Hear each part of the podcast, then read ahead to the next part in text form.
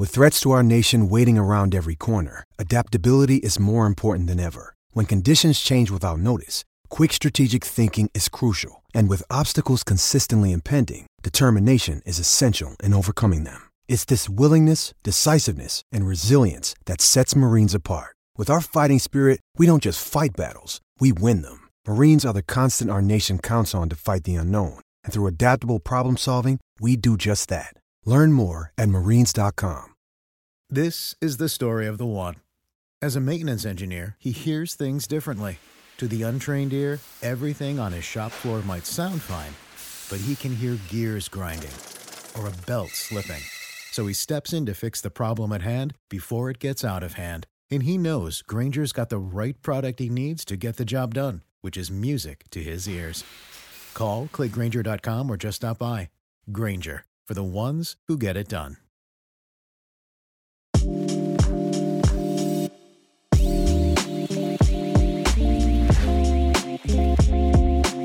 What is going on, everybody, and welcome into a March 8th edition of the Unreasonable Odds podcast. I'm your host, Julian Edlow. You can find me on Twitter at Julian Edlow. You can find the podcast on Twitter at Unreasonable Odd. Yes, we ran out of room for the S. Um, no Steve Buchanan. If you're listening, if you're watching, uh, you see the the two man booth still. Steve is uh, waiting for baseball to start again, so he may be waiting for for a while. Send him your your well wishes. Um, but that's fine because we're just going to bring in a guest today. It's March anyway. We'll talk some t- college hoops. We're bringing in Thomas Casale. You can find him on Twitter at the Tom Casale, college basketball, college football over at NBC Sports Bet. Thomas, how you doing, man? I'm doing good. Thanks for having me on. Always a pleasure. Uh, we love to bring guys in that know their college hoops, and uh, that is certainly something you're you're all over. And those that follow you on Twitter, um, know that. And here we are. We're recording right around noon on the East Coast on on Tuesday of conference tournament week, getting ready for one of the best weeks of the year because it's all types of afternoon college hoops. We get some on Tuesday, but really the bulk of it with the better teams starts Wednesday, Thursday, Friday, and just goes right through selection Sunday. So it's a great time to be a uh, a college hoops better. I will say before we dive into these games. Um, we're going double guest show today. So after Thomas jumps off, we're going to be joined by Jeff Goodman, um, college hoops writer, to go over all sorts of his takes on uh, on conference tournament week and the big dance and uh, see what he has to say. He was there covering uh, Coach K's final game at Cameron on uh, on Saturday, where we cashed UNC plus 11 and a half. I I was too much of a coward to sprinkle the money line. Thomas, you have anything on that one? I did not. I uh, I thought the line was way too high. He obviously inflated because you're going to get a lot of people on the on the Coach K last game, but I, I still don't. I'm still not a buyer in North Carolina. I, I'd have to see more in the ACC tournament before I really you know, get into them for the NCAA tournament. Let's maybe start there. That was a good transition because I'm not I'm not a Carolina buyer either. I just saw the 11 and a half. Yeah. thought Duke could be tight. Duke could be distracted, more pressure there, and took it and had no expectations of Carolina grinding out that win that firmly puts them in uh, in the field.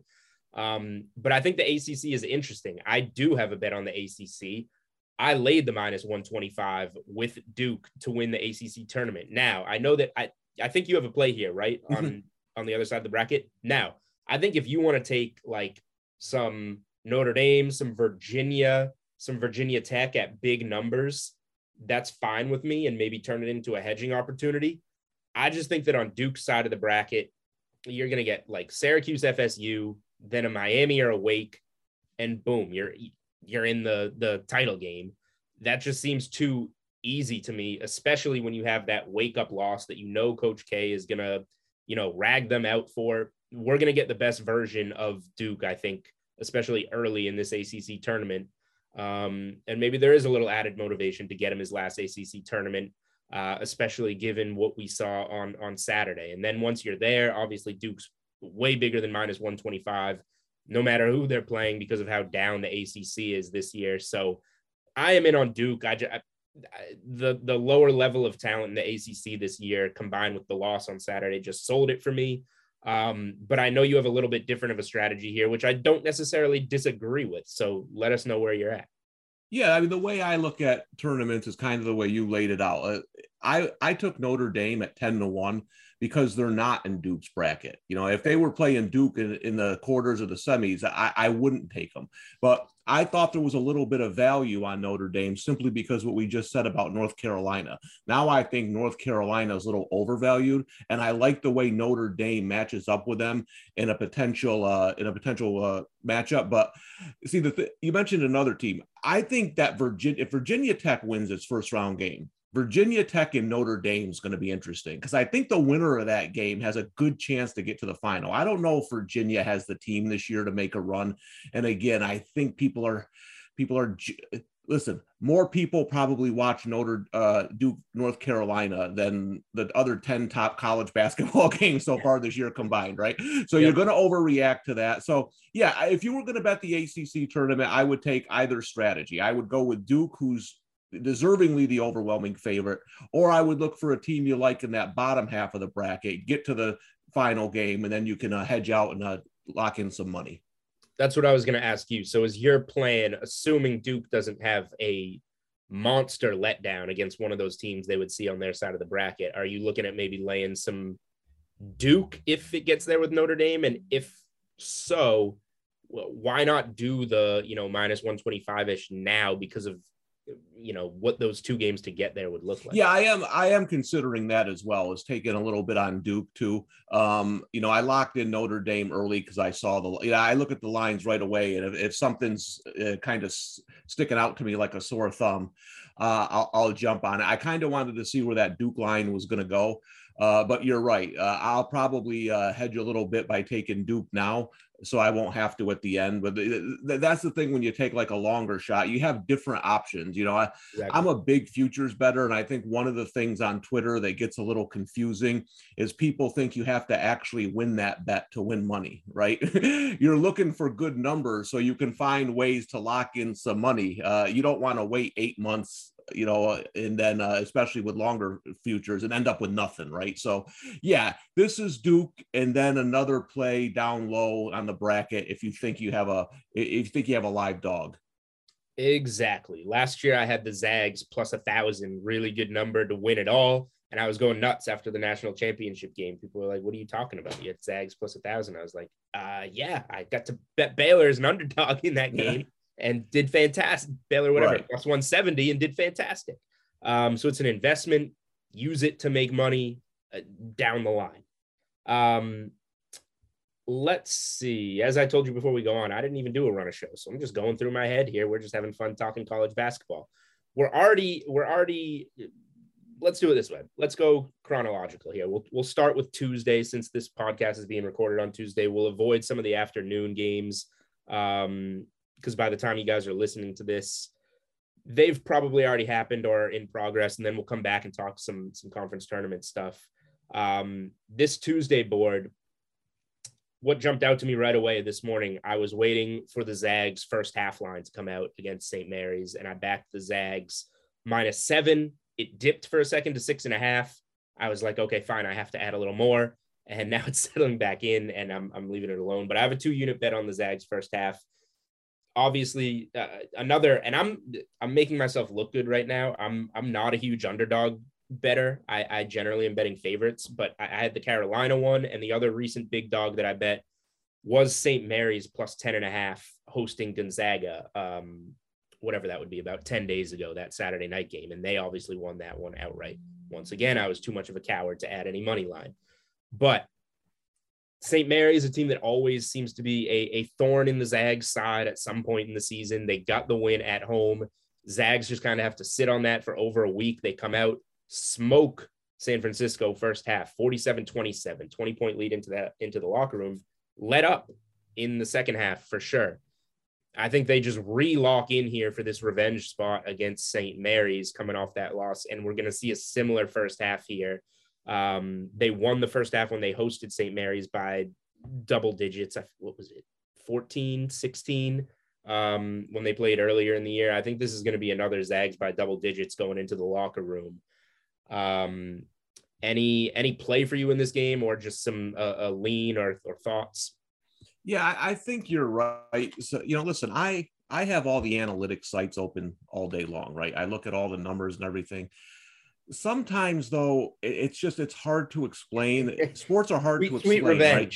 yeah and the thing is is that if you watch the Gonzaga St. Mary's game, it, it, was just one of those games, right? It was one of those games where the home team was hyped up. The Zags didn't quite have their normal energy. Uh, St. Mary's got jumped up on them early, and, and then they see that suffocating defense. Uh, if you watch the game, the Zags missed a lot of shots close to the rim, something they never do, right? They dominate near the rim. Yep. So I think this sets up well for a for a Gonzaga victory. And I'll be honest, I don't love Tuesday's card. I'm, I'm looking forward to when we get to Wednesday. Uh, you know, you know, you don't love the card when you end up with Marist. So the, right. I like Marist over Quinnipiac. We're we're not here. There you go. There's your Tuesday play from Thomas. Um, we're not here to talk about games we don't like, and uh, I'm with you. I, I have two spots. One of them's Clemson. Hopefully, when you're listening to this, um, you're watching them do very very well in that ACC tournament game. Um, and my favorite one was the Zags first half. So I brought that up. No need to, to keep going on Tuesday. Let's just go right into Wednesday. Um, the, the floor is yours here. Take me to uh, take me to a spot you're looking at. So when we get into these early tournament games, I, I try to find some low numbers what were that I think are a little bit off, right?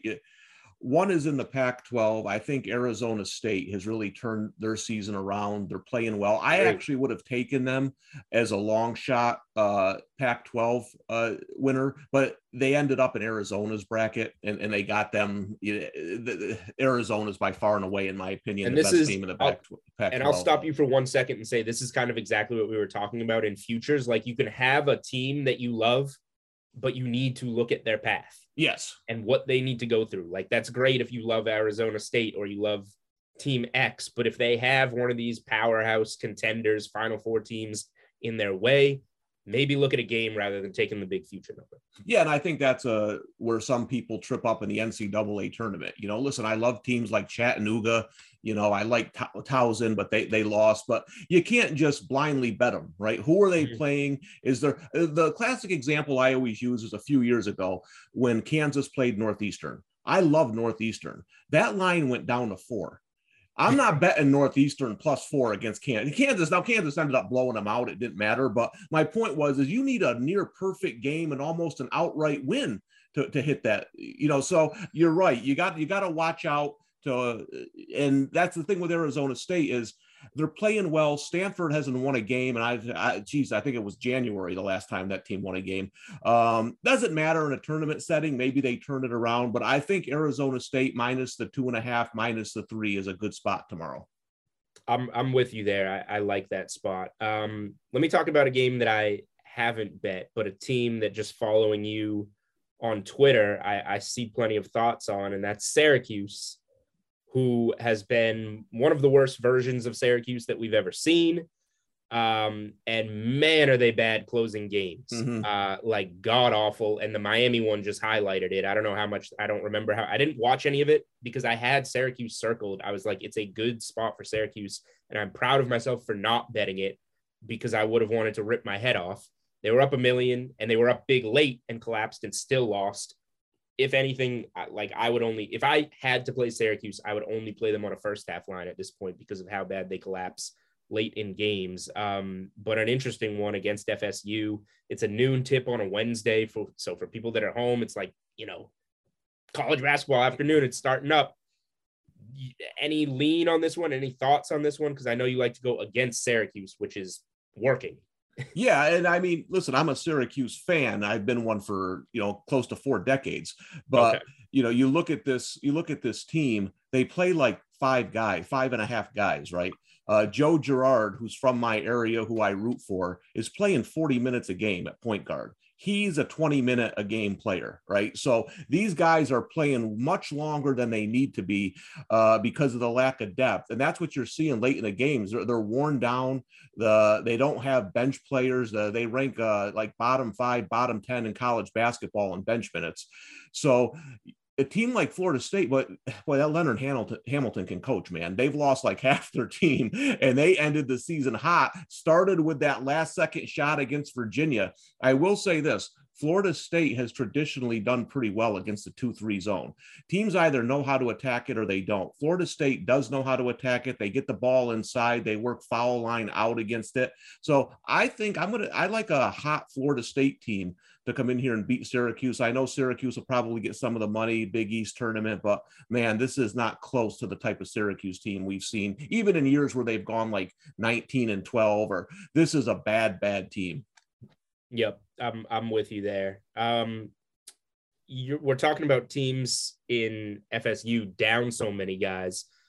A team on Wednesday that is, you know, finally shaping up and and getting some guys is the Butler Bulldogs in the Big East. Uh, in the Big East tournament, I I kind of it's got come down a little bit. I wish I had grabbed the six and a half. I don't think it's sitting there anymore um, on DK Sportsbook. Let me see.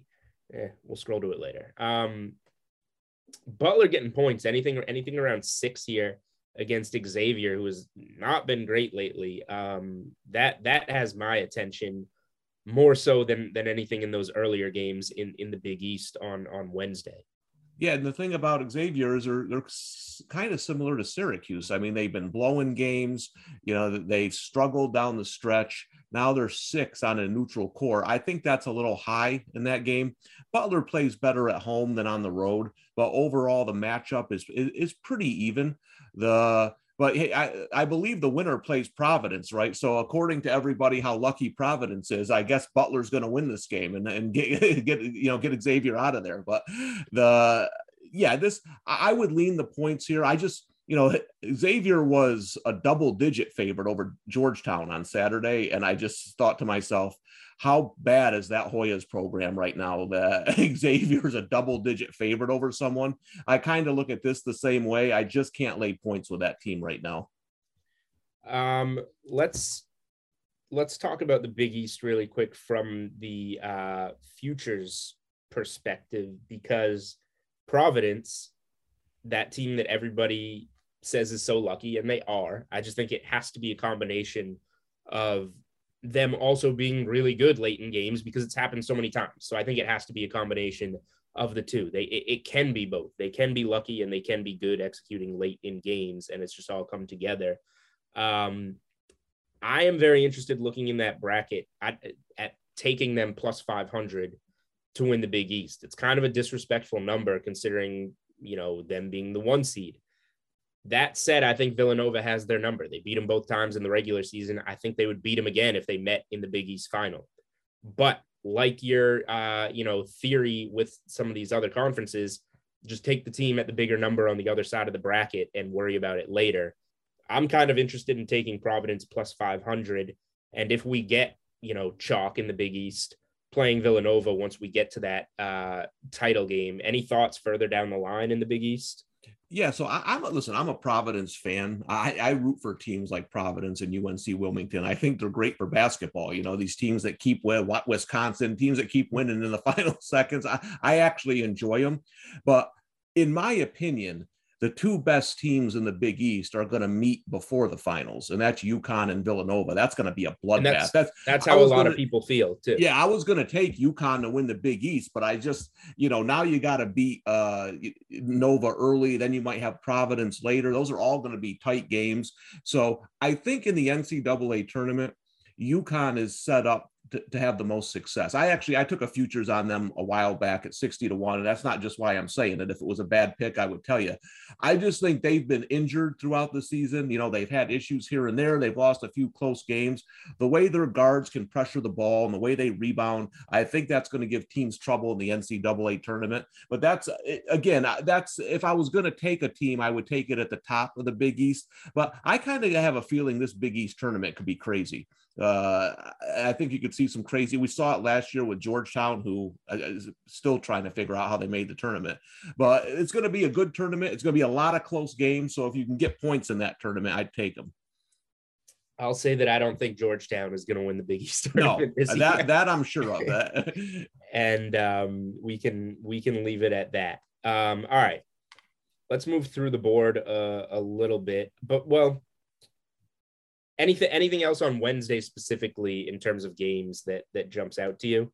The um, only the other one I'm looking at right now is that Penn State uh, Minnesota matchup. Uh, okay. I, I, think Penn State's a little bit undervalued. The I, I, know they're better at home, but Minnesota, that's a team I think that is just playing out the season at this point. So I am going to look into that game a little bit more. I have I haven't dove right into it, but the Penn State minus two, two and a half was something that stuck out to me. All right, there you go. And I will say on the Wednesday card, like, and I'm bringing up the uh, the ACC tournament bracket right now, and I mentioned the Clemson NC State game. Everybody playing in the ACC on Tuesday stinks. They are not good um, and they're going to start to play some decent teams on on Wednesday. So the numbers might be bigger than I want, but those are just spots that I'm going to uh, I'm going to wind up looking at. You know, like we said, a Virginia, a Virginia Tech in those games, sitting around waiting for some of these bad teams uh, that that win on on Tuesday. Um, and then the big dogs come out on Thursday. Is there any? Does anything there you know that you have circled, or you want to just move on to other conferences? No, I, I'm I'm good. I you know the, the only team that will I want to see Clemson in its first game. The okay. I think they're a little bit better than their record indicates. Uh, missing some guys at the end of the season, got won a few games. That's the only team there that I think uh, could win a game or two in the tournament. All right. Um, let's go from you know we talked about Duke, who's minus one twenty five. It's almost like a Duke versus the field in the ACC. Another major conference that the odds reflect that would be the Pac 12, where Arizona is minus 120. This one, I'm not jumping up to bet like I am with Duke, not because I don't think Arizona is really good and has the potential to go to the Final Four and win it all, but because the rest of the Pac 12 is not the rest of the ACC like Duke will get to go through. This is UCLA plus 160. Um, big drop off. USC thousand. Oregon's in there plus fifteen hundred. Um, then it gets longer and longer. Uh, what are your thoughts on on the Pac-12? Whether it be any any specific matchup or game that you're you're looking into, or futures odds wise, is there a team that you like there, or is it going to be Arizona? I think this is a collision course with Arizona and UCLA. The, this, Probably. this conference has been top heavy. Now, if Oregon had shown any signs of life later in the season, I might have thought they had a chance. Colorado, I don't think got a great draw. The, they were a young team that's playing a little bit better, but they might have Oregon in that first game and Arizona in the second game. I don't, that's a tough draw to, to bet them in a futures market. Like I said, Arizona State didn't really get a good draw. Uh, yeah, I think I this has Arizona UCLA three on a neutral court written all over it. So that's what I would expect. I wouldn't look for much value in this conference. Who wins that game? Arizona. Okay, I agree. I agree with you. Um, and I think people say that, um, you know, the way UCLA got that uh, got that first game. UCLA won the first game, right? Yeah, Arizona Arizona, Arizona yeah, couldn't make a shot. It was one of the worst shooting performances I've seen all season. Yes, um, that's right. Okay, yes, I forgot that game for a second. I think a lot of think people think because it was a split they kind of like UCLA and the Final Four run last year and the higher ranking earlier in the year. Whereas if you look at the box score in that first one, it was just Arizona killing themselves. And if they, you know, shot their averages, this might be 2-0 Arizona. Um, so I, I do agree with you there. I'm not gonna take the minus 120 with Arizona, even though I do think that they they wind up winning this one, even though the rest of the field is better.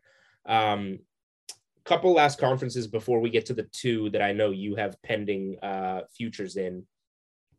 Let's go to a conference that I am pretty down on and and ready to ready to fade, and that's the Big Ten.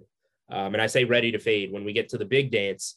I think the Big Ten is going to be that team that everybody's disappointed in that goes that wins like one or two first round games or something like that. Um, every time I bet on Purdue, they disappoint me. Like I get that they're good, but they're not that good. There's no way I can bet them as the favorite. Illinois let down. Iowa's four to one in there. Wisconsin is the regular season champ at plus 800. Ohio State's been dreadful. They're 12 to one. Michigan 12 to one. Izzo 2500 the only way that I can bet the Big Ten is by taking a long shot because I think it's going to be a weird tournament, and your Purdue's and your Illinois and whatnot will will let down. That said, I'm probably not touching anything, but from game to game, there are a couple teams in this conference that I'll be looking to fade.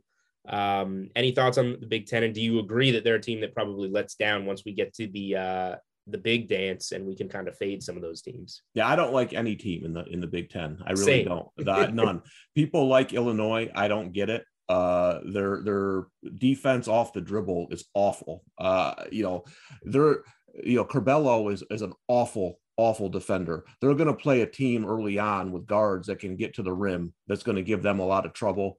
Uh, Purdue, I haven't liked them all season. I listen, Purdue's defense has been bad all year. Now their offense doesn't look good. So I don't know how you can love that Purdue team going into the tournament. Uh, and I also think that Purdue's quote unquote talent is overrated. I think they have I think they have Ivey and a and, and a and a and a guy who's eight feet tall down low. That's what I think Purdue has. Um, Wisconsin looked like a high school team without Davis out there after he got right. So I mean, we know how important he is. So I actually like them a little bit when I thought they were going to get the one seed and they were like plus six hundred, but at, after the injury and then they got in the uh, bottom part of the bracket. Iowa, I haven't liked all season. If I don't have a first round bet against Ohio State, regardless of who they play in the NCAA tournament, I'm probably in some kind of coma. So the you know, ironically with the Big Ten uh, the only thing I could really see is like a team like Michigan who kind of wakes up and gets to the Sweet 16. Something like that, I think, is more likely than a bunch of those uh, higher end teams uh, making a making a run. And in, I mean, Indiana has no no chance at all to win a game in the tournament, in my opinion. I agree with you, and I'm totally on board with the Ohio State fade. Um, they've been dreadful lately. Um, all right, one more that one more that I wanted to talk about is an interesting one before we get to the two that I know you have bets on, and that would be the Atlantic 10. My Atlantic 10. I'm a, I'm a Rhode Island Ram.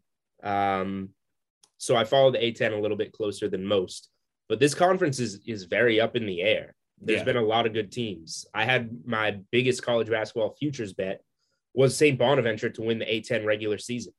Um, they won the regular season, the conference championship last year and brought back all five starters and added bench depth in the transfer portal, and nothing came of it. Um, they showed no depth. They play all five starters as close to 40 minutes a game as they possibly can. When one is out, the whole chain is broken and it doesn't work. Um, we saw that with Osunniyi missing a game against VCU and them getting smoked. Um, they came back. He came back. They won the game they needed to win at home on senior night to get the four seed, get a first round bye in the A10 tournament. Um, the Bonnies have cost me some coin this season. And here I am looking at them plus 450 to win the A10, thinking that if they can just piece it together for a few games, this is a far better number than we would have seen, you know, if they had had the season they were supposed to. They just got to win this A10 tournament to get in. Do you want to talk me out of my blind spot for the Bonnies here? Well, I think the A10 is a like you said, is kind of up in the air. Dayton's the most talented team, but they're very, very young. You know, I, I think they're a year Dayton's away. team next year. next year is going to be fantastic. Yep. So, you know, they're the favorite. They might be a little overvalued in the tournament. You know, Davidson's a team I haven't had a good read on all season. I just haven't. I, I didn't think much of them coming into the year, and they keep it kind of like Providence. They keep winning games. So uh, they're what, but I could see you know, VCU, I don't mind. It's like plus 400. Uh, you know, they're playing really well. I don't mind picking a team in that kind of range. Even it, listen, if you Richmond. like Richmond, if you like Richmond, uh, the I thought I think they're very very disappointing this year. But again, a team that can get hot in that tournament. All those teams are just kind of jumbled together in my opinion. The, the, none of them really stand out over another. It's not like the Pac 12 or the Big East where you see a couple teams and you say, these are the two best teams. I think you can make an argument for four or five teams in the Atlantic 10. So when you get to that point, I like taking value instead of the favorite. Yep, I'm with you. And I'm using I'm using nothing from this season to justify potentially backing the Bonnies. I'm still chasing what they're supposed to be, even though they haven't been it, which usually is not a smart thing to do. Um, but group of seniors, they've all been together. It could be their last year rally to win the A10. Like I don't, there's something, there's something more that I'm going to continue chasing after there. And yeah, and one thing about St. Bonaventure to remember, this isn't going to sound right because of what just happened, but you mentioned that they were missing a player. They match up well with VCU because of their guard play. I, I actually took the Bonnies in that game and they got beat by 50, but they they can beat the press with their guards. That was just one of those games where nothing was going right. But if they meet again and they're healthy, uh, St. Bonaventure would be a big play for me because I think the line's going to be overvalued to VCU based on what just happened. But if you look at the last two years, that hasn't been the norm when those two play. Yep, I'm with you. Um, all right, let's talk the two conferences that you have futures in in your uh, your article that you have up on NBC Sports Edge. Before we get out of here, quick, Big Twelve, Kansas, Baylor, Kansas, Baylor. You're on neither. Go ahead, tell us why. Well, yeah, I have a futures on Kansas to win it all, actually, but I, I just okay. don't like the team. I, I, I, every time I they they don't have the depth. They're soft interior. I think the two best teams are Texas Tech and Baylor. I think whoever wins that game is going to win the tournament. Texas Tech's gotten them twice this year. It's hard to beat the defending national champions three times. I just like the way Texas Tech matches up with them. In my opinion, Texas Tech is the best overall team. I know they're not great on the road, but their two point defense and their two point offense are so good that I think in close games, that's going to be a factor. If Baylor was fully healthy, I, I would side with them, but because they're not, I give Texas Tech the edge. But the winner of that game, I think, wins the Big 12 tournament fair enough. I like it. I'm kind of, uh, I was kind of looking at backing Kansas some after the uh the Baylor loss and thinking it would spark something. They just haven't been they haven't been good since. And I know they covered against Texas, but that was you know one of those yeah wild overtime ones that I could not believe they got there. They easily could have lost the game outright. Um, Kansas is a team I've been high on like all season, and I'm with you. I kind of don't like the team. I'm ready to potentially fade them um, whether it be in the Big 12 or, uh, you know, once things get going after selection Sunday. I'm they got a lot of seniors that want to win, but something about them just hasn't been right lately. Um, okay, my favorite conference in college basketball this season, the SEC, has been tremendous. Um, Kentucky above Auburn now in the odds to to to win the the SEC tournament.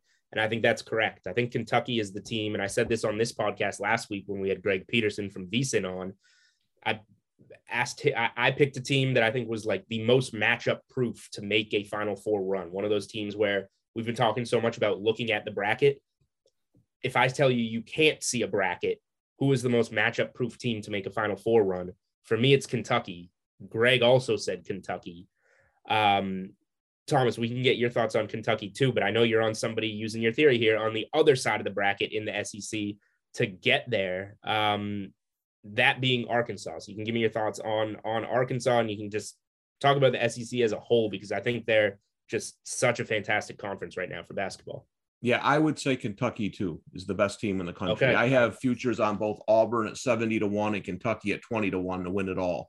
Uh, I you have the think... best number in the nation on Auburn. I've been seeing. I know that's pinned at the top of yeah. your profile page, just so people know that you have that number. They lose one more game, and I'm going to unpin it. But uh, I do think to me, Auburn looked a little mentally exhausted at the end of the season. The their guards, it, eh, part of my cap was Allen Flanigan coming back off the Achilles injury, and by the time the tournament started, he would be a big factor. He just hasn't been the same player, so I think that's hurt the Tigers. I still think they're a very good team. I think Kentucky's the best team in the country when they are healthy. You have to remember they've been playing with two guards, first of all, who were out, and Wheeler and Ty Ty Washington. Then they came back. Uh, Washington wasn't close to 100% when he first came back. They should be good to go now in the SEC tournament. So you look at them in the bottom of the bracket. I took Arkansas plus 750 because I don't understand the number. The, to me, you're looking 14 and 2 last 16 games, lost two road games to Tennessee and Alabama by a total of five points. This team can play with anybody. I think it should be closer to 500. So, you know, you I think this is going to be one of those conferences where it's going to be Kentucky, versus either Auburn or Arkansas. Whoever wins that Auburn Arkansas game, you know, I don't think you're going to see a ton of upsets. The the this is a deep conference. It's a deep conference, but I think those first couple teams are just so good that they'll find a way to get to the finals. So I'm thinking it's going to be a Kentucky Arkansas final, and I'm going to roll with the Hogs. All right, there you go. Um, I, I'm I'm this one is one that I, I saw you on and you might have sold me on, and I I love Kentucky, but I might just get the Arkansas number and uh, root for them against Auburn, and then yeah, it's just. Uh, I mean, think about it. If they get to the finals, it ain't going to be plus seven fifty, right? It's uh, no, so. But but I agree. Listen, I'll, I'll tell you this: if Kentucky plays Gonzaga at any point in the tournament, I'm going to have a lot of money on the Wildcats. I think, and, and, people are going to look at the down low stuff, right? They're going to look at the Big O. They're going to look at Chet Holmgren. They're going to dissect that. To me, Kentucky's guards dominate that game, similar to the way Alabama did against Gonzaga. Too much athleticism on the perimeter. I'm 100% with you there. Um, and that would, I've, I've said it, I've actually talked about that potential matchup as well. And I'm 100% with you. I'm, I mean, I'm just Kentucky. I think Kentucky's the best team um, however you want to invest in them, Final Four to win it all, whatever. Um, I think it's worth it. Uh, and yes, that matchup specifically against Gonzaga, we'll see how the seeding winds up. If that could be a one-two Elite Eight game, or if it's going to have to be a Final Four um, game, it probably has to be a Final Four game. But uh, yes, I, w- I would love to take Kentucky as a uh, as a dog in that game with the guard depth that they have. They have Tshiebwe to match up with with one of those two bigs, and they'll just kind of uh, that would be with Timmy. They'll they'll figure figure Holmgren out. He's young.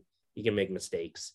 Um, all right. Before we wrap, I guess any any overall thoughts? Do you see do you see value in betting anyone to to make the Final Four? Like we just talked about a Kentucky Final Four run, but they're only plus one fifty to get there. Is it better to just roll it over on money lines?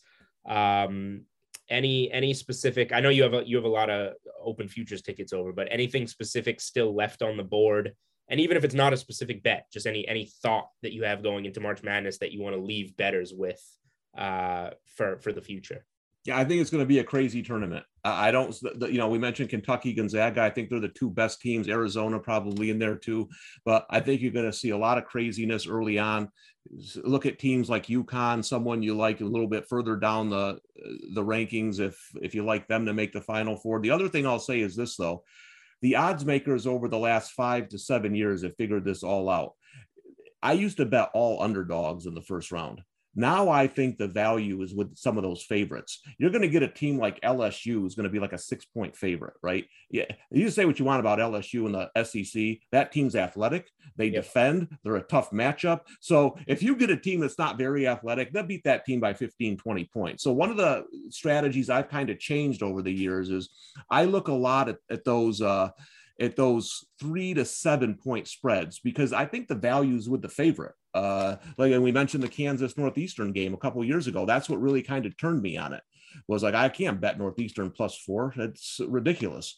So I would say that look for some short favorites in the first round, but expect some upsets uh, uh, during the weekend. That that second Saturday and Sunday, some teams that people have projected to go to the Final Four aren't going to be around anymore. Yep, I, I like all that, and I think what I think what you're touching on is just kind of, you know, more and more people are starting to. Everybody makes their brackets, but more and more people are starting to bet and get kind of fall in love with these trendy upsets. Everybody hears about, oh, this is going to be the 12 over the five, and then it just gets to the point where it's like, all right, I mean, if you're going to give me, I'm laying three and a half here with the five seed, that's a much better team than the 12 seed I'm going to roll with it. There's some examples where that doesn't work, but I just yeah, and I think the talking the talking heads get into that too. Last year, Arkansas was one of my biggest bets ever against Colgate. You know, people said they loved Colgate. Well, they only played six teams all season, and they were all in the Patriot League. They play the same style as Arkansas. You tell me how they're going to beat the Hogs because I couldn't see it, right? But you go on TV and everyone's telling you Colgate, Colgate, Colgate. So, you know, look in, look into these matchups a little bit because a lot of times the people on TV are are just riding a team that they kind of like. They're not really looking at the matchup.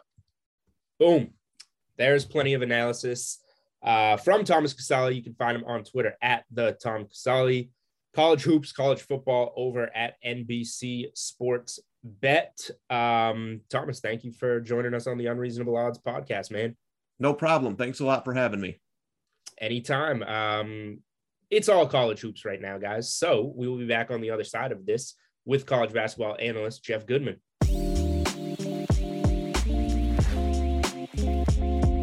All right, everybody, welcome back into the Unreasonable Odds podcast presented by DraftKings. Thank you to Thomas Casale for coming on the front end of the pod and uh, shedding some analysis. And as promised, now we are back with Jeff Goodman. Um, are we talking Aaron Rodgers? Are we talking Aaron Rodgers? we can touch some some Aaron Rodgers. Oh no, I'm um, sick of it. I'm I'm good. I'm good with closing the book on Aaron Rodgers now. At Goodman Hoops on Twitter, basketball analyst over at Stadium maybe not an Aaron Rodgers fan. Um, no, I like that talk. We don't. I'm, we're not going to talk about him, but yes, that is breaking news. Like as we uh, started to record, all that talk about I'm going to go, I'm going to leave, I got to get out of here. Okay, fine, give me the 200 mil, I'm back. Yeah, come on. Did anybody think he wasn't going to take that money and stay in Green Bay? Come on, give me a break. He. Well, he made it seem like he wasn't going to, which is the part that I think people don't like. So that's he loves himself the drama, doesn't he? Yes. Oh, I can't be bought. I can't be bought. I can't be bought. Okay, you've bought me. Um, yes, I'm I'm in I'm in agreement there. And the Packers are gonna win 13 games and win the division again, and then probably choke in the playoffs. We've already solved we've already solved the whole puzzle for you. Uh, there's your NFL take in uh, March. But yes, we're recording on Tuesday, March 8th. So we're not going to waste time on the NFL. We are going to just dive right into the hardwood for college hoops. Um, it's been awesome so far. Um, I had a Chattanooga ticket to uh, win their conference tournament last night, and we got our first real March moment. I jumped off my couch all by myself uh, when that shot went in. That was awesome. March is here. Um, before we look ahead at some of these conference tournaments and even the NCAA tournament, um, you were one of the fortunate ones, uh, you know, working at Cameron Indoor Stadium, Coach K's last game on on Saturday. Um, I've never been a huge Duke guy, never been a huge Coach K guy myself. Actually, a, a, Tar Heel fan growing up. Not the best product of them this year, but I did play them plus 11 and a half on Saturday. Wow. Too much of a coward to play any money line. I I did not see that happening. Who who um, would have? It just seemed like too many points. Right. When I thought, you know, this could Duke could be tight. They could be a little nervous. Yeah. A little bit of a distraction, and it certainly proved to be that. And UNC kind of on the bubble team. I thought they would be in either way, but get a win that places them firmly in in the field. Um, just give me your your take, kind of from your vantage point of being there on Saturday and what you thought of the game. Yeah, I mean, incredible. You don't have to be a Duke fan to uh, really appreciate the environment at Cameron, and and for yeah. us as media members, it's even cooler because at most places they've started to put us higher up when you go to games because they, they want to give obviously those front row seats, you know, courtside are worth a ton of money. Well, Duke hasn't changed it. We're literally there. And I can't even stand for the national anthem because I'm tucked in and I've got these fans jammed up against me. I can't get up. You have to jump over the the, the table to get to your seat. It, it's it's awesome. I mean, the the atmosphere was great. The outcome, I actually thought was really cool you know, again, most people would kind of, you know, disagree with that, but it was cool for a couple of reasons. One, Hubert Davis had been crucified all year, and rightfully so. Carolina sucked for most of the year, lost to any good team, and didn't just lose, got pummeled by every good team. So he wins, kind of vindicates himself a little bit. And just to, to watch K and have to kind of pivot away from, you know, he thought he was going to celebrate a win and his final game, home game at Cameron and smiles and whatnot. And instead, he got pissed off early and and basically apologized and said that was unacceptable to the crowd. And then he was good later, to be honest. He was pretty good, Julian, with the media afterwards. Once he, he had a chance to probably, you know, kind of look at it from a, a big picture perspective of, hey, you know what? This sucks but ultimately i got to appreciate what i have here. I got my 10 grandkids kids here. I got my three daughters. This is a crazy moment. I'm going to try to appreciate it for what it is. And he should have been good to you guys because you guys have been good to him over a lot of years. So i'm, I'm glad to hear that. Um, sticking in the acc specifically the result of that game aside from being you know i don't I don't want to say I'm a UNC fan. I just kind of always sided with them growing up, so I didn't like Duke. So it was a fun, fun, fun result. Um, my rooting interests now are with the same colors. I'm a Rhode Island Ram, um, which is torture over in the. Yeah, well, you'll you'll have a new coach soon.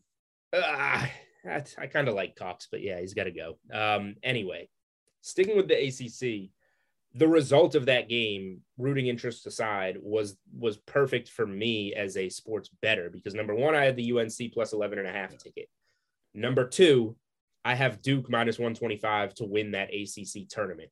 It's basically like Duke versus the field. Right. I love that they lost that game yeah. because yes. now they have to come into the ACC in a down year, pissed off. They're going to get now they can hear it after that loss, and they're going to come out. We're going to get yeah. the best version of them. They're going to be sharp, and that no field stinks.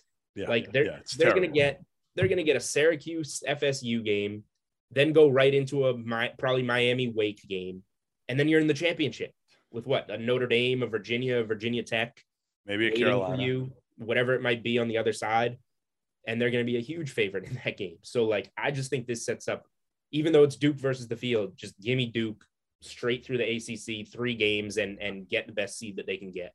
Yeah, I, I, would I would tend to agree with you. I think the only team I'd be scared of if I'm Duke is Carolina again, just because they just really? beat them at Cameron. So why can't they beat them again in Barclays? So and and they've got now they've got a, a little bit of swagger. RJ Davis was awesome. Brady Manek is what he is. Bacot kind of is what he is, but they won really without Caleb Love doing a whole hell of a lot, and, and everybody thinks he's the key to him. But I think it's RJ Davis.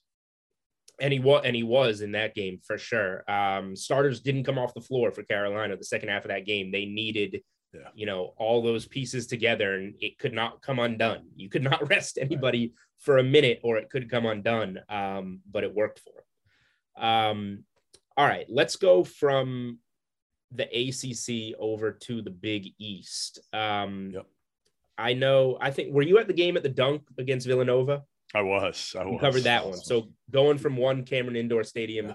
to another one. Um, Dunk's cool. Obviously, I'm not. I'm not a Providence guy. Um, I like to go over to the Ryan Center in Kingston when Providence comes to town, and uh, you know, hope that it goes the right way for once. But one seed in the Big East tournament, Providence, below Villanova, below UConn in the odds, plus 500, the third yeah. favorite on the board to win the Big East. They're clearly being slighted. And also, Villanova and UConn are going to have to duke it out to, yeah, to get there. Um, I don't. I think that Villanova has Providence's number. They beat them twice this year. Yeah, the second half of that Providence game on the road, they came roaring back from I think 14 down to lose by two. Um, so they can hang with Nova. I just think t- betting Providence plus 500 and then waiting to see about UConn and Villanova on the other side and then figuring it out um, is the way to go. I still ultimately think Villanova gets there. I think they're going to win. I think they're going to win the Big East. I think they have Providence's number. Um, and I don't think it can be anybody but those three teams. Your thoughts on the Big East, Jeff? So I, I agree. I mean, I go Villanova. I, I feel like again, not winning the regular season title. They're not going to not win both. But so I, I, might sprinkle a little bit on, on Xavier there if I was just because they've been so bad. They nobody has more on the line than Travis um, than Travis Steele, Xavier's head coach. He's over three in his first three years. Um, it's a great job. And I think they're like three and eight, three and nine in their last 12 games now. So they're right on the bubble and they've got a, a, a, draw that I think sets up, right? They've got Butler in the first game. So they get Butler, which they should be able to do. They've got talent. Um, then they get Providence as a one seed. And again, I, listen, Providence has earned it. Just like Wisconsin they, has Xavier and Providence, wasn't that like a triple overtime yeah. game dunk? Like yes. So they already played them tight. That's what I'm saying. Like I feel like if you beat Providence, then you get Marquette or Creighton. I, I just I like their road at plus 1400 I kind of I kind of like their road, so I might throw a little bit on on Xavier, um, eh, but Villanova to me is probably hard to hard to go against because I, I just don't see him not winning both the regular season and the tournament title. All right, let's talk about what I think is the most talented conference in the uh, in the nation, and that would be the SEC. Um, I have I've been trying to debate my my guests here in the sports betting space that we've had on Jeff. We had Greg yeah. Peterson from VSiN on last week. We just had Thomas Casale on uh, prior to you from uh, NBC Sports Bet. and I've been telling him, you know, I don't whether Kentucky wins the SEC or not. I, am not totally sure. I, I I like them too. They're the plus 190 favorites over a team like Auburn for a reason. But what I keep saying about Kentucky is like before you bet a team to make the Final Four or win it all, it's really helpful to see the bracket. What's their path? Right. Like the path right, you just laid out for Xavier in the Big East. But if I had to pick one team to get there, and I don't really care what their path looks like, Kentucky is that team for me. I think they're almost matchup. They're, they're the closest to matchup proof that I can find in terms of whoever put whoever you want in front of them. I think they're going to beat them with that backcourt depth that they're getting back, all healthy. That combination they have. They have the beast yeah. in the middle in Tshiebwe, and they have you know your you know some athletic wings that you can yeah. sprinkle in there, top in whoever. Um, I think they have everything it takes. I, they're my favorite team in the country. Um, how do you feel about Kentucky, I guess, and the rest of the SEC? So I'm with you. I think when when it comes down to NCAA tournament, I'm with you with with Gonzaga and Kentucky being you know one and two for me. Who would, you, who, would you have in, who do you think wins that game if we see a Gonzaga Kentucky game? I think Gonzaga. I just think Chet and Timmy against Oscar is going to be hard for him. Oscar won't be able to, you know, uh, again on length, we haven't seen Oscar on that type of length right? Like Chet, I know Oscar's bigger, stronger, all that, but again, you you could throw Timmy and uh and Chet on him, so I think that would be a hell of a game. My um, it would it would be. I think she if Tshiebwe can neutralize Timmy enough that Kentucky's guards are a bigger advantage than whatever Chet Holmgren would be against whatever else is left. Maybe he has a massive game. He probably he probably does. I would I like Kentucky in that game, and I'm oh, hopefully we get to see it. Whoever's It'd be a great game. I'm with you. I'd love to see that game in the tournament. I, so here's the, the only thing with me with Kentucky with the um, with the SEC tournament is they do have probably the toughest draw of any of those those teams, those top four four seeds, because you know they could get Alabama in the quarters, then Tennessee, then have to go through uh, Auburn that that's much tougher than like Auburn's side to me. You know, Auburn's going to get uh they're going to get the winner of Florida, Texas A&M. Uh, right? No, no, is that right? Yeah, yeah, yeah. They, and then they'll get Arkansas. And I like Arkansas, but I just wonder if Arkansas might have peaked at the wrong time. Not, and again, the wrong time is is a stupid way of saying it because they had to win games. Like right. they they had to win games just to get back on track to be in the tournament. Um, but I just don't know if they're quite as good as what people are making them out to be right now. I think they they've got a ton of confidence. I love JD Notae. Uh, Jaylin Williams has been awesome, but I, again, I just wonder if if they're going to come down to earth a little bit here. It's fair enough. Um, all right, let me talk real quick about a conference um, that we were just talking about previous to you coming on that a lot of us are low on, and that would be the Big Ten. Um, every time I bet a Purdue game, it, it's just not enough. They're not yeah. they're not good enough. Yeah. Like, and I feel like we can say that about a lot of these Big Ten teams, but we don't know it yet because they've just been beating up on e- on each other like all these conferences. Ohio State has been awful. I can't wait to go against Ohio State. Wisconsin regular season winner, uh, yes, but look what happened when Johnny Davis came off the floor right. the other day. Um, Michigan's been a letdown. Maybe they maybe they can spark with Juwan Howard back and, and go on a little bit of a run. Izzo in March, yeah. Um, I don't, you know, it, first you can tell me if you do have any thoughts about the Big Ten tournament. I really don't. I think anything could happen. If you're going to bet on it, take a long shot. Bet Michigan State plus 2,500. I have no idea. I'm kind of um, with you. Yeah, I'm kind of with you there with Michigan State. I'm like, why not? Like it's it's still Tom Izzo. Last I checked, right? He's still coaching. He didn't he didn't retire yeah. or anything. So I'm kind of with you. I, I, don't love Michigan State, but why can't they go on a little bit of a run? And, and again, it's it's worth it at plus 2,500. You know, I would say if you're going to go with one of the favorites, I'd probably go Illinois. You know, I just I, I feel like the value's there at, at plus 380 compared to Purdue compared to Iowa, Wisconsin. Like I think if I'm picking a team that I think can win this thing, it's it's probably Illinois.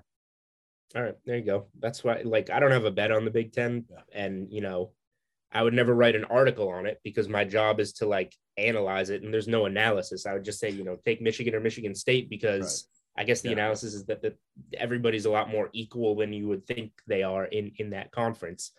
So speaking of which, when we get to the big dance, um, how do you think the Big Ten is going to do? Because this is one where I'm probably going to be looking to bet against a lot of those Big Ten teams, and a spe- and maybe even when you know DraftKings Sportsbook will have props come come out like you know uh, over under wins for the Big Ten in the first round. I want under. Um, how do you how many teams do you think they get in? How do you think they do? Because I don't think they do well. Yeah, I mean, again, I think it's it's all on, you know, I, I loved Purdue early, but the more you see them defensively, the more you're like, I just don't think they can make a, a deep, deep run. Can they get to the final? Yeah, maybe they get to the final. They just have they have all the pieces, right. and they like kind of pass the eye test, but they never actually do it. Yeah, and and and again, their point guard play to me is still average at best, and and to me, you need a, a really good point guard situation.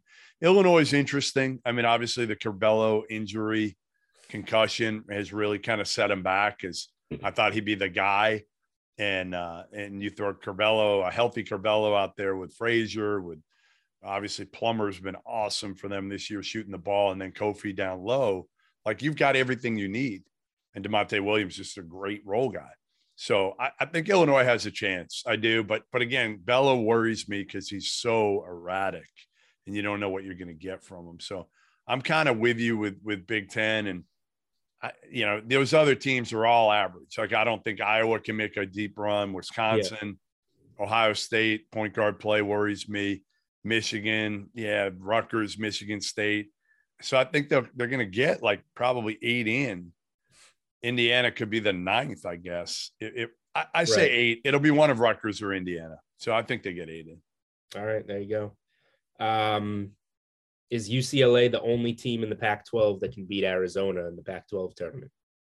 Yeah, I've given up on Oregon. I've given up on them. I've, they've been frustrating to say oh. You think? You think like it's like just when you think Dana Altman's got to figure it out, they they you know go out and you know shit the bed and lose to Cal or something like that. It's just yeah, it's bad. So I have no no faith, no confidence.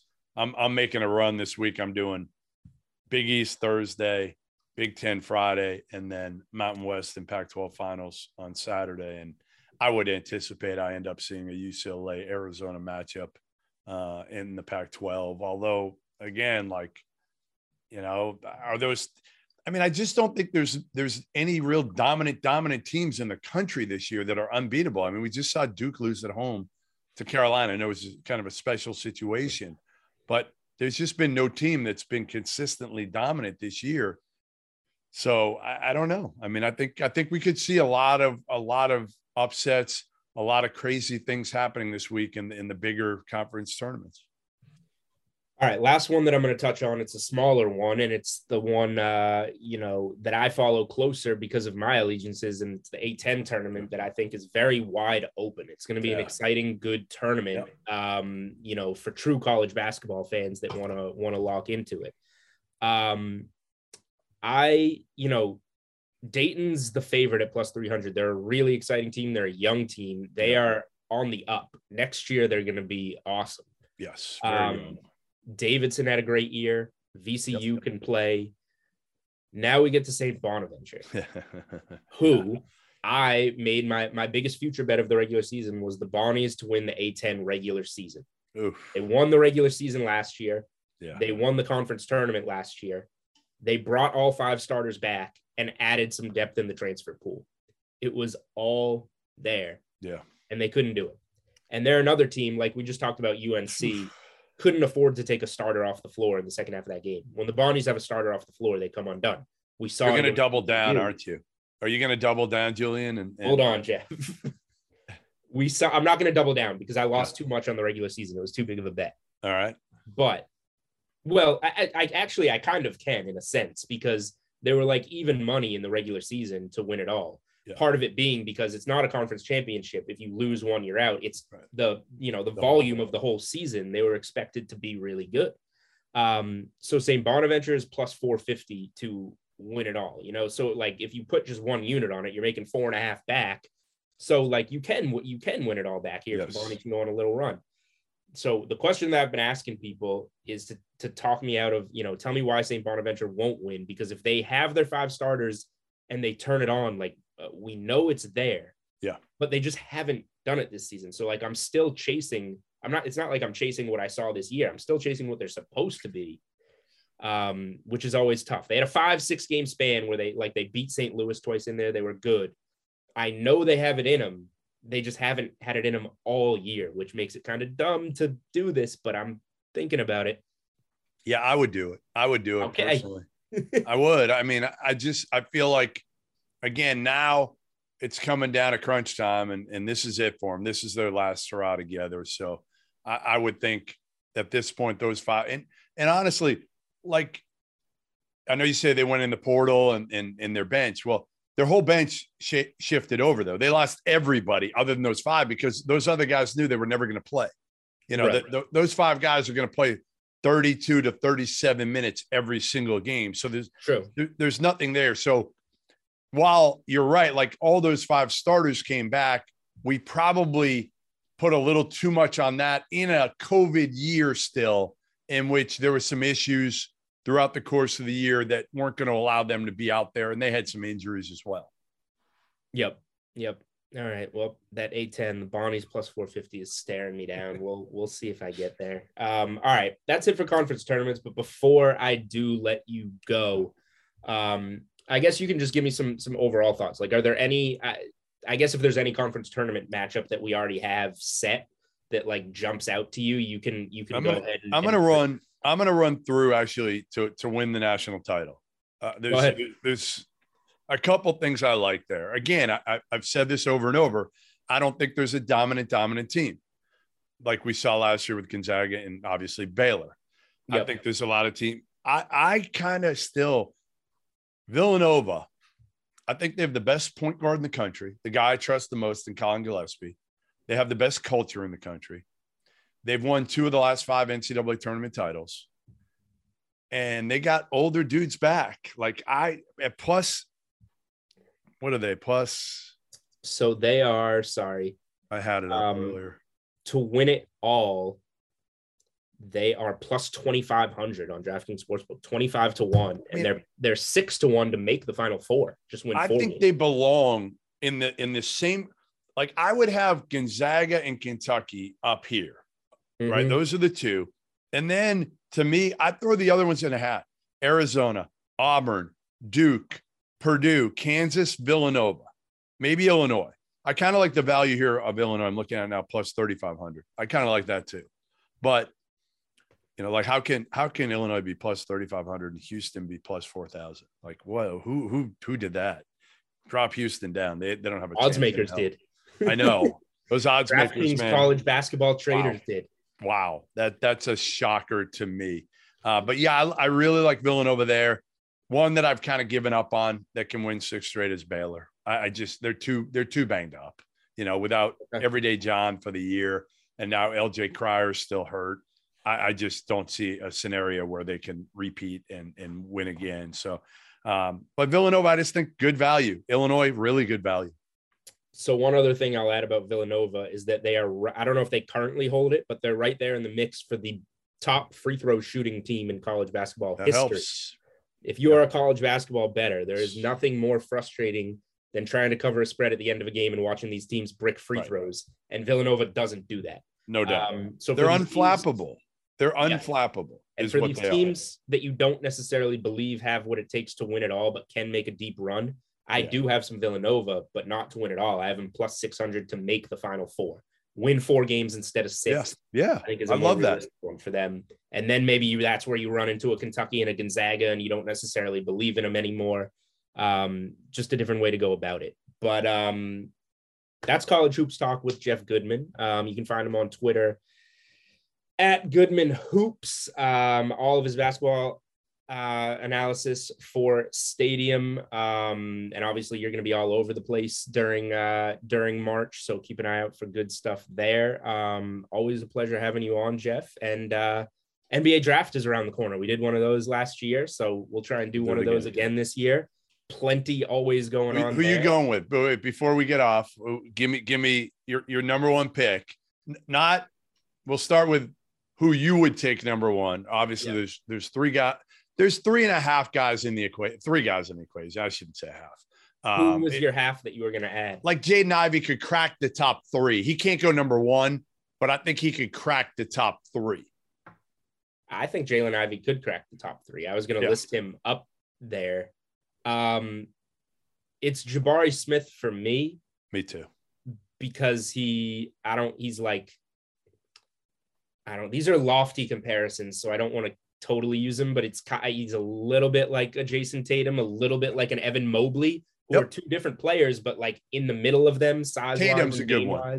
Yeah, Tatum's a good one for him. I like I like the Tatum comp better than anything else. He's a better shooter at the same stage than Tatum was. Not um probably not able to handle it quite as Right. well as He Jayson seems was. very he seems very in control. Like Tatum is kind of in control. And yes, Tatum's a little smaller, probably has the better handle. And then you have that's why I threw Evan Mobley's ga- uh, name in there because he has kind of not the length of Mobley, but a longer Tatum with less handle. Like Yep. that's probably the guy for me. I think Jaden Ivey is going to be really good. Um, I don't know what broadcast I was watching recently where they threw a Ja Morant comp in there. That's too lofty for me, Yeah, but like yeah. good burst, Yep. skilled. We've seen him hit some big shots. And I'm curious your opinion on Chet Holmgren because uh, like I don't totally see it right now, to be honest. But I understand when you put the weight on him, he's just such a tooth. if if you put the weight on. That's the the big question, not when. It's if, and it's the opposite of the Zion body factor, but but a Zion could question. just Zion could just rip 40 pounds off and give it to Chet Holmgren, that would be great for Correct. everyone. you worry about both of them for their body builds, yet they have completely opposite body builds. So yes, a lot of I just talked to an NBA GM the other day, and and he told me he would take Chet number four because he's worried about him, you know, holding up in the NBA long term. So who goes? Uh, is, is it Banchero in there? Is the Yeah, Paolo Paolo will probably I, I would think go to, you know he'll go top three or four. Those are your your four guys. The one that that I think had a chance to crack the top four, but he didn't play this year, was uh, Shaedon Sharpe, who enrolled at Kentucky. Will play next season. yeah? Six four, six five from Canada. Great, great athlete. Can score, can pass, can do everything. I, I think he could be the number one pick next year. There you go. All right, it's I assume it's Jabari. It's Jabari Smith for you Yes. this year. You're on the same page there. Absolutely. I agree. I think he's he's the guy, especially with the way the NBA is trending, especially the way we see That's you know his type of comps performing right now in the NBA. So I'm I'm I'm with you there. What do you think? And last one, what do you think um Holmgren is like? What do you think he be he becomes? And does it, it just 100% relies on the weight for you? I assume. Yeah, yeah, because he's got everything else. If he can just put on weight, you know, listen, he's not Dirk shooting the ball, but he shot the hell out of it this year. And Yeah. he's so much better defensively than Dirk. Like he can totally change a game with his ability to block and all those shots. I, I don't know who he is. I mean, I don't Put it this way, like he Chet Holmgren is going to be a name that people like, but he's an awful bet to win Rookie of the Year Right. because right. he's going to get bodied when he gets in the league. he won't even honestly like like I, I don't want to say Mitchell Robinson because he, he's he's so much better, Yeah, Mitchell, but he but he's kind of like similar in terms of like what he right Mitchell could step out and make threes. I, I saw it plenty at AU and you know, but but Chet's far more trustworthy and has a much higher ceiling. So he's Yep. to me, I, I don't. That's no why everybody comp. keeps saying the one of the one of one, the no. yeah, comp, there's right? no good comp for Chet. Um, And then if you use the Durant one, then that's just way too much. that's terrible. That's Right. that's not even like I always joke with Kevin Durant that he couldn't guard at all when he got to the NBA. He didn't guard. He Right. didn't- and he laughs at me. He he thinks he guarded. And I'm like, Kevin, like I I knew you in high school at Texas, early NBA, you did not you did not guard. Period. You became really good defensively, but so Chet Chet is really far ahead on the defensive end, and and he's further ahead shooting the ball than anybody thought. So the only issue you see with Chet Holmgren is weight, is weight, and he's tough. He fights you. Like I, I get he's in the WCC and he's going up against you know guys San Francisco last night that you know look like you and me, but ultimately he still has has proven he he's not he's not soft by any means. Right. And Durant did Durant can keep the weight off and do it because he's more of a wing, and we know Holmgren's going to exactly. have to be a big, so he's going to have to have the weight and take it to the perimeter. Whereas Durant doesn't need it and can still play inside with his length. It's exactly. an interesting conversation. We could do this for a long time, and that's why we'll do it again at some point this summer, Jeff, um, and talk some NBA draft when this all rounds out. But again, Jeff Goodman on Twitter at Goodman Hoops um, covering basketball for Stadium. I am Julian Edlow at Julian Edlow. This is the Unreasonable Odds podcast at Unreasonable Odd on Twitter. Good luck with everything in conference championship week. Hopefully, we gave you some good analysis that uh, that helps you guys out. And we will be back next week um, with the bracket in place to talk the real thing, the big dance. It is all happening. Um, talk to you guys next week.